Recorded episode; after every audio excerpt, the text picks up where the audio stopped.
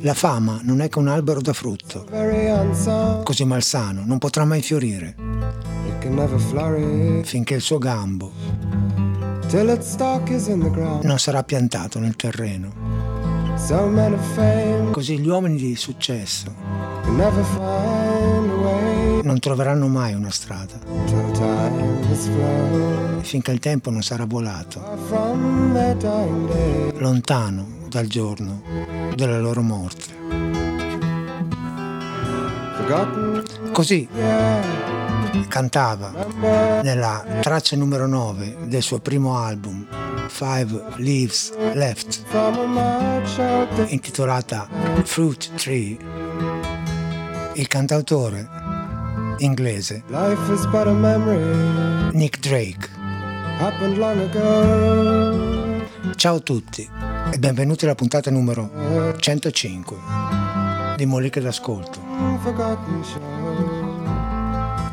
la storia di oggi riguarda un personaggio veramente unico, possiamo dire. Parlando di lui mh, vale il detto Nemo profeta in patria, ma potremmo anche dire non solo, nessuno è profeta a casa sua, ma Nemo profeta in time, cioè non è nemmeno stato profeta nel suo tempo, perché la sua musica era una personificazione delle parti più profonde della sua anima. È una musica che sembra fredda e distaccata in superficie, ma in realtà nel profondo è calda e piena di vita. Però è lontana dal suo tempo e allo stesso tempo è una delle più grandi musiche di tutti i tempi. Certo che la musica è un'arte veramente interessante e non c'è ovviamente bisogno che sia io a ribadirlo perché eh, ti permette di passare dalla eh, complessità e dalla ricchezza di suoni, di soluzioni, di arrangiamenti che abbiamo visto nella mollica di una settimana fa, quella in cui abbiamo parlato del secondo album del trio The Smile intitolato Wall of Ice, ti permette di passare da quel mondo ad un mondo come quello di cui vorrei parlarvi oggi, che è completamente diverso. Perché il disco oggetto di questa mollica è di quel personaggio carismatico ed originale che è stato Nick Drake. In realtà è un album che vede solamente una voce e una chitarra, cioè qua andiamo all'eccesso opposto, siamo al massimo della semplificazione da un punto di vista dell'arrangiamento e della musica e andiamo diritti alla sostanza delle cose, ma come al solito cerchiamo di andare un po' con ordine. Nick Drake è stato quello che si potrebbe definire una meteora, nel senso che nato nel 1948 è morto a soli 26 anni nel 1974, dopo aver prodotto tre album la cui media di vendita è risultata eh, inferiore alle 5.000 copie per ciascuno, cioè una cifra assolutamente ridicola, non solo per quei tempi. In pratica, nel suo tempo, tra la fine degli anni 60 e il 1972, questi sono gli anni in cui ha pubblicato questi tre album, era quasi un, uno sconosciuto. Uno sconosciuto che poi invece, dopo la sua morte, come spesso accade, già a partire da alla metà degli anni 80 e poi negli anni 90 e, e fino ad oggi, è stato riconosciuto come uno degli artisti più influenti eh, non solo della scena uh, folk inglese, ma uh, in generale per il suo gusto nel comporre uh, le canzoni. E sono tantissimi eh, gli artisti che devono a Nick Drake parte della loro fama e del loro successo. Successo e fama che lui in vita non ha mai avuto, pur pensando giustamente e a tutti gli effetti di meritarli. Ma come vedremo era un tipo abbastanza eh, particolare e molto diverso dall'idea di eh, rockstar o di cantante che abbiamo oggi. Per darvi un'idea del tipo, vi leggo una dichiarazione di Joe Boyd, che è, stato un, che è tuttora un produttore, è stato uno dei più importanti produttori di quegli anni. Al suo attivo uh, aveva la produzione di uh, artisti come Fairport Convention o l'Incredible String Band e ha prodotto perfino il primo disco uh, dei Pink Floyd, Arnold Lane. E Joe Boyd racconta a proposito del primo incontro che ebbe con Nick Drake A quei tempi non c'erano le cassette. Nick mi portò un nastro, bobina, che aveva fatto a casa. A metà della prima canzone ho pensato che fosse davvero speciale. L'ho chiamato e lui è tornato. Abbiamo parlato e disse subito: Vorrei farti fare un disco. E lui ha balbettato: Oh, beh, sì, ok. Era veramente un uomo di poche parole. Nick Drake. E pensare che aveva tutto per essere un cantautore di successo, veniva da una famiglia nella quale l'arte e la musica avevano un ruolo molto importante, sua madre suonava il pianoforte e eh, componeva canzoni. E eh, da subito riuscì ad avere appunto un contratto con uh, una delle case discografiche più importanti di quel periodo, alla fine degli anni 60, che era la Island Record, per dire la casa discografica di gruppi come eh, King Crimson, il Traffic, oppure di cantatori come Cat Stevens. Ma c'era un problema, Nick Drake non voleva fare promozione, mm, era uno che rifugiva ehm, lo star system, e non si faceva intervistare. Pensate, non esistono uh, fotografie quasi di lui che suona oppure filmati uh, di suoi concerti perché non, non, suonava praticamente quasi mai nemmeno in pubblico. Eh, di conseguenza voleva avere successo perché ci teneva tantissimo uh, che il suo lavoro venisse riconosciuto, voleva avere successo solamente attraverso la sua musica solamente attraverso i dischi però non l'ebbe mai solo con la pubblicazione dei suoi album e questo fatto eh, lo mandò in, uh, in, uno stato molto forte di depressione che poi sarà uh, la causa della sua morte avvenuta uh, nel 1974 una notte a causa di un'overdose di medicinali antidepressivi che unita al consumo di sostanze stupefacenti gli fu appunto fatale. Ecco, come ho detto, la sua produzione è solamente di tre album. I primi due hanno delle caratteristiche particolari, sia uh, Five Leaves Left, che è il primo, che uh, Brighter Lighter, il secondo.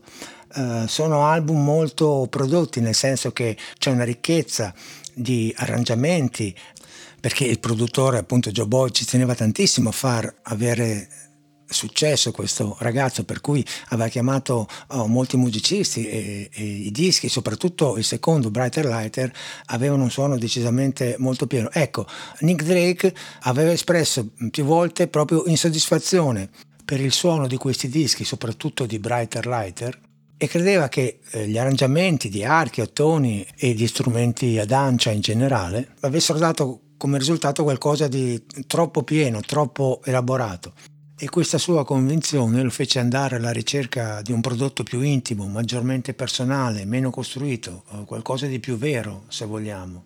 È evidente che la sua casa discografica, la Island, che già aveva avuto praticamente degli insuccessi clamorosi con i due dischi precedenti, aveva dei grossi dubbi se produrre un altro disco di Nick Drake anche perché, vista la sua reticenza a fare qualsiasi tipo di promozione pubblicitaria, prevedevano che anche il terzo sarebbe stato un fallimento come gli altri due. E da questo punto di vista la previsione non fu assolutamente sbagliata perché anche il terzo disco, quello di cui ci occuperemo oggi che si intitola Pink Moon, vendette con Nick Drake in vita solamente 4.000 copie, cioè una cifra, come ho detto prima, totalmente irrisorio, non solamente per quei tempi, ma in generale per un mercato discografico. Eppure questo personaggio così restio, così sconosciuto ai suoi tempi, progressivamente è diventato uno degli, dei musicisti, dei cantatori più influenti, eh, non solamente in ambito folk, rock, blues, ma uh, è stato importante anche per musicisti di generi eh, che non ci si aspetta, come il jazz. Uh, ad esempio, uno dei pianisti più importanti di jazz attuali, che è uh, Brad Meldau, fin dai suoi esordi discografici ha eseguito alcuni brani di Nick Drake. Per esempio, uno dei suoi cavalli di battaglia è sempre stato Riverman, che fa parte del primo disco di Nick Drake, Five Leaves Left registrato nel 1969, che nella versione originale suona così.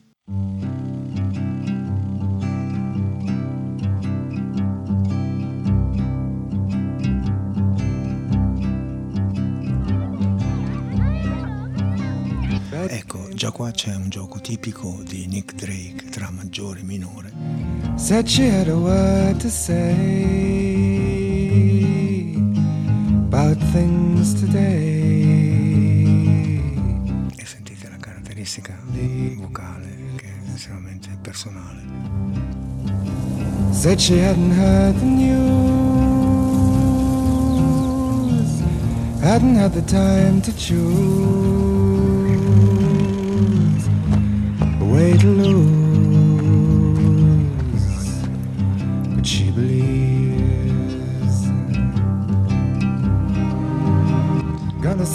E qua appunto l'arrangiamento, vi dicevo, in questo caso un'orchestra.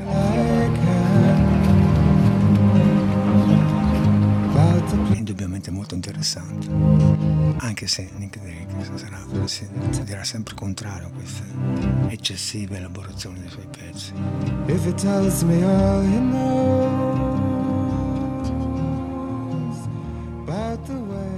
E come vi dicevo prima, Brad Meldau uh, ha preso questo pezzo e ne ha fatto uno dei suoi cavalli di battaglia, uh, dandone numerose versioni sia registrate che dal vivo. Una di quelle uh, registrate è questa. Questo è Brad Meldau che suona River Man di Nick Drake.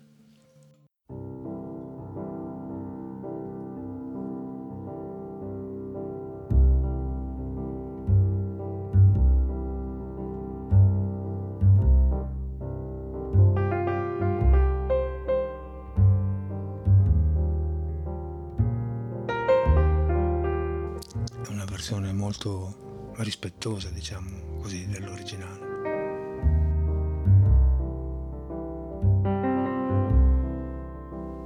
E questo tema così scarno che però funziona anche in versione strumentale, senza la voce, senza le parole.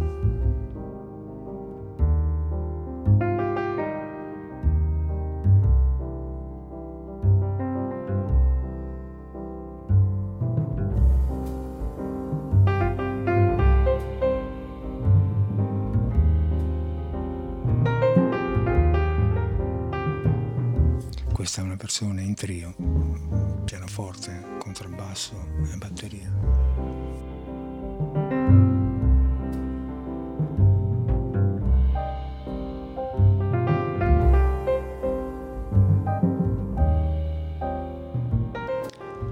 Ed il successo, diciamo così, mondiale per Nick Drake arriverà nel 1999, molti anni dopo la sua morte quando una casa automobilistica, la Volkswagen, prenderà uno dei suoi brani e farà, uh, lo utilizzerà come musica per uno spot pubblicitario. Da lì in poi il successo di Nick Drake diventerà un successo mondiale, al punto che oggi i suoi album sono stati ascoltati e scaricati centinaia di migliaia uh, di volte da tutte le varie piattaforme di streaming e anche sono stati venduti sia in CD che in vinile, per cui quello che lui non è mai riuscito ad ottenere in vita, il successo a cui agognava così tanto pur eh, rifiutandosi di fare praticamente qualsiasi cosa se non comporre canzoni per ottenerlo, eh, gli è arrivato purtroppo quando per lui era troppo tardi, ma in ogni caso questa sua riscoperta è importantissima perché eh, ha permesso a un sacco di persone di godere dell'arte di questo artista così eh, carismatico. Ecco, dopo il totale insuccesso dei primi due album, lui decise di cambiare completamente rotta e si presentò mh, praticamente nello studio di registrazione di, di, del, del produttore, che in quel momento non c'era, e lo affittò eh, in una sessione notturna che eh, sono quei momenti degli studi in cui chiaramente si paga di meno perché gli studi in genere volano di giorno.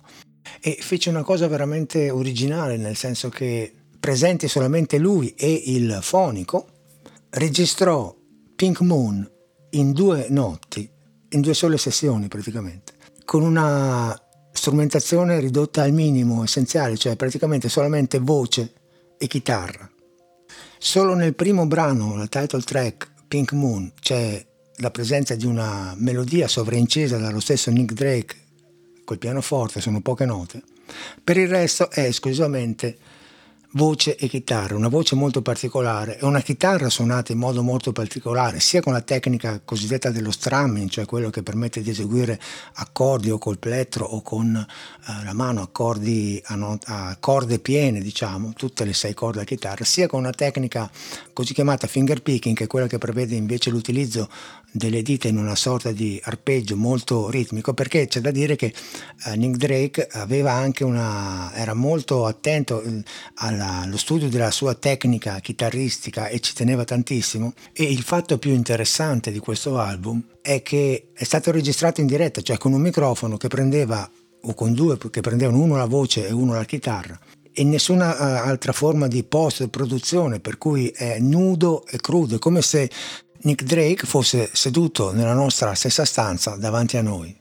E il risultato può essere straniante ed un po' irreale anche rispetto a come siamo di solito abituati a sentire i dischi. È onirico quasi come i nostri ricordi dell'infanzia, ma ha una caratteristica.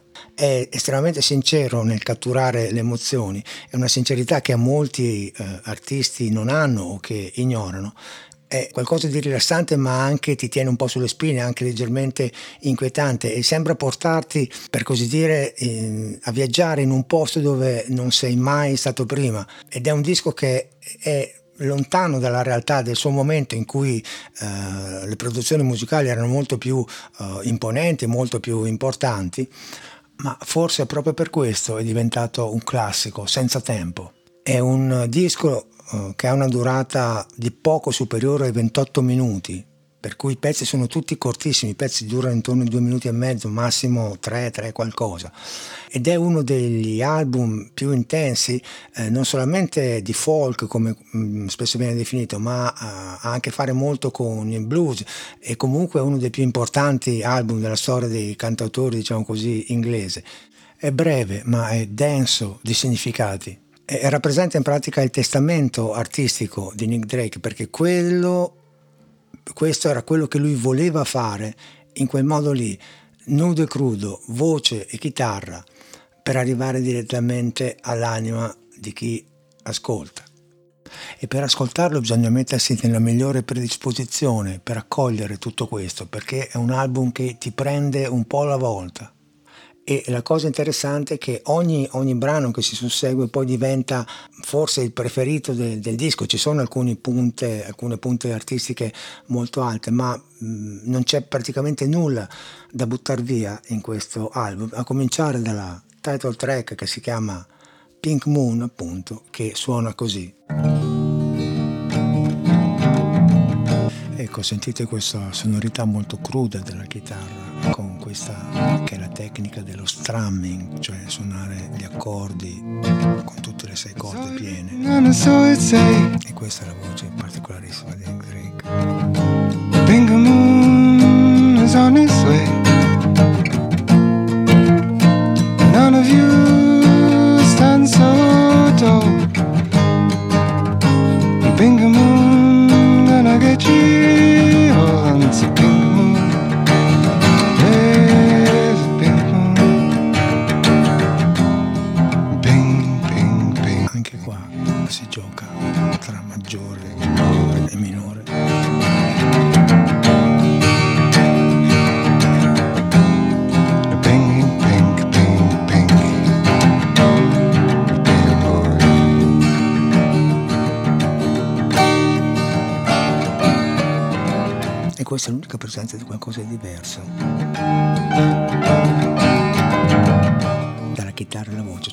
Pianoforte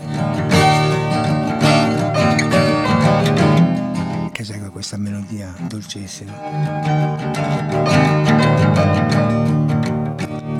Pianoforte sovrainciso dallo stesso Nick Drake. E da qua in poi sarà solamente chitarra e voce per tutto l'album.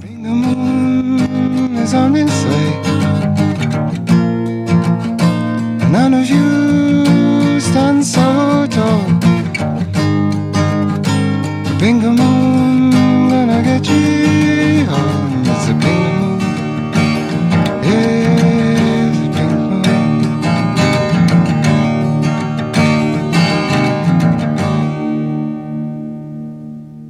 E questo è un esempio della brevità uh, questo, delle canzoni di questo album. Ce n'è poi un'altra che si intitola Place to Be, dove lui parla della difficoltà di diventare adulti, del peso, della maturità e della depressione che lo stava attanagliando e dice eh, ero verde, ero più verde della collina dove crescevano i fiori e il sole splendeva ancora, ora sono più scuro del mare più profondo, lasciami andare, dammi un posto dove stare.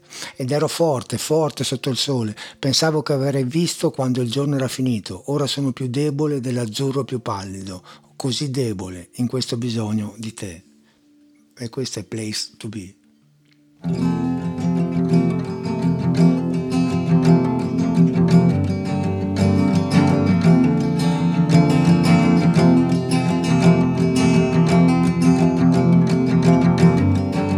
When I was young, younger than before, I never saw the truth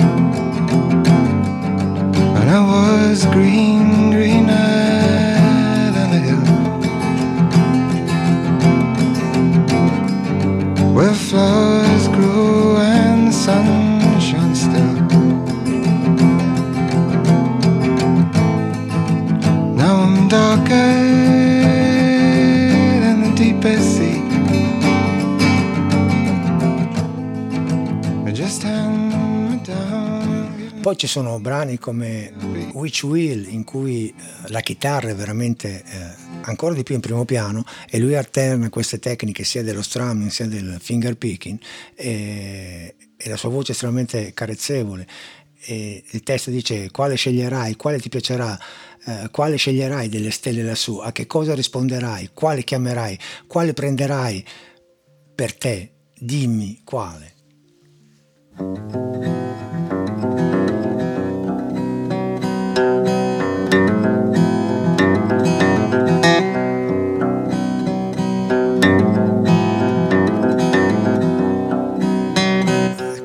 Tecnica mista, accordi, finger picking. Questo è finger picking.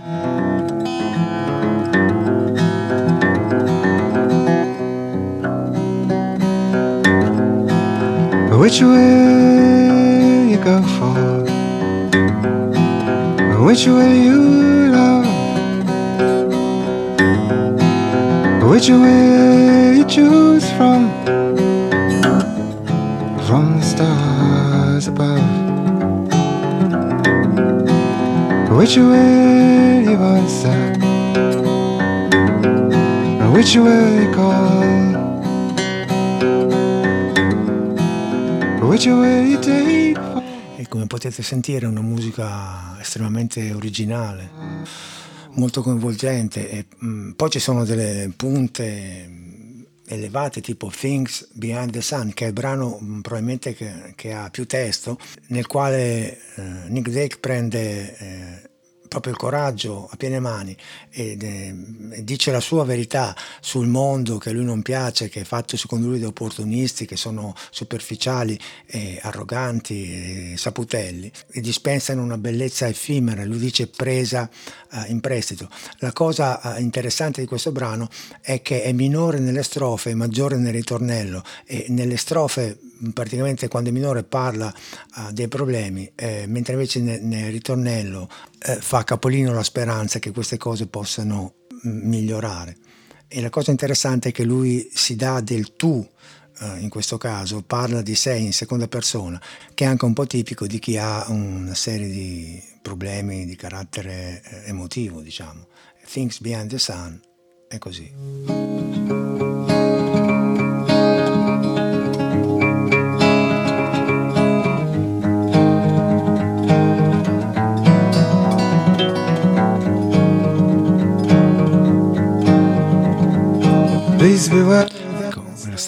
È in minore, sentite.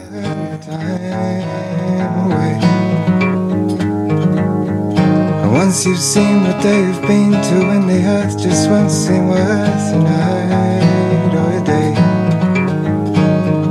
Oh yeah, what I say. Look around,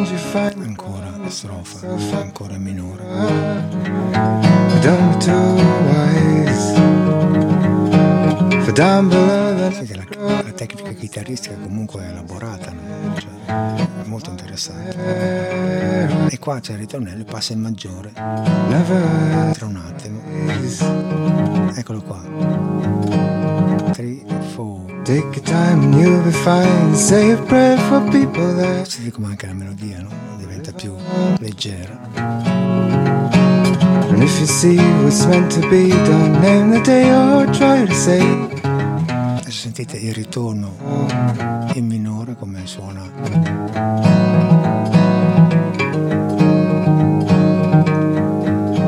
Eccolo qua. Don't be shy, you learn to fly and see the Sunday's done.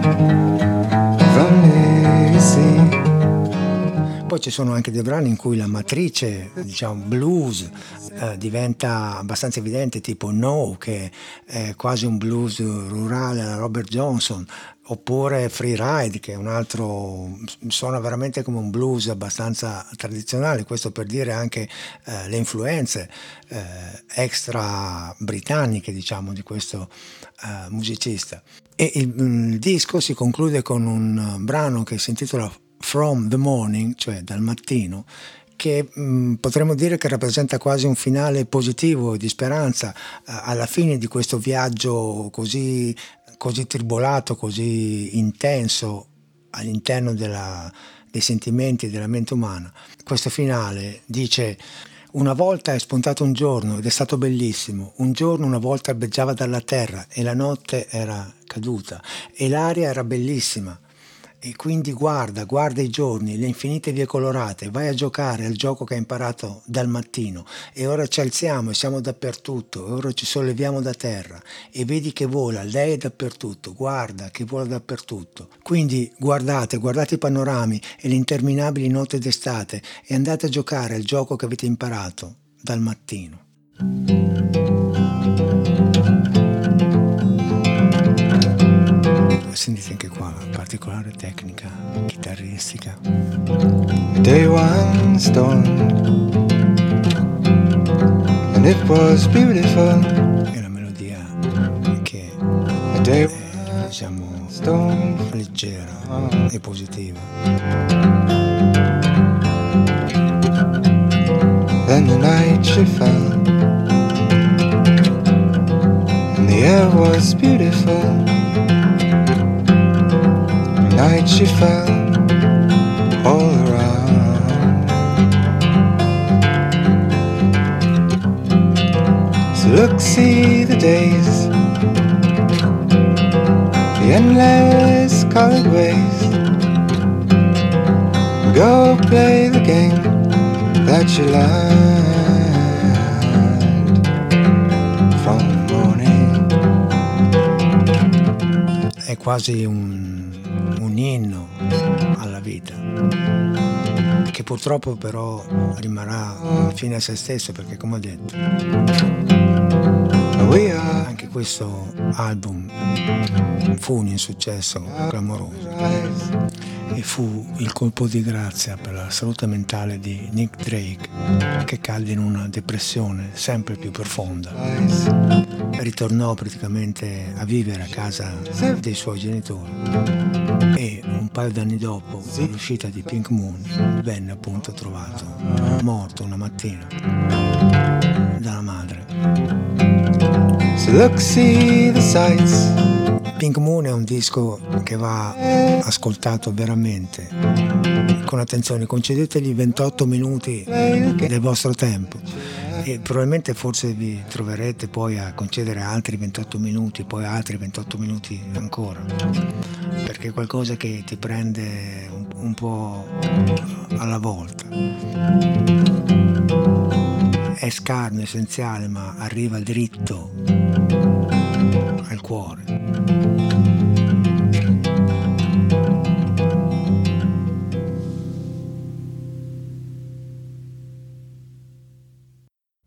E sembrano profetiche le parole della canzone eh, Fruit Tree, che è quella con la quale abbiamo aperto questa mollica, che a un certo punto dice eh, al sicuro nel grembo materno di una notte eterna scoprirai che l'oscurità può dare la luce, la luce più brillante.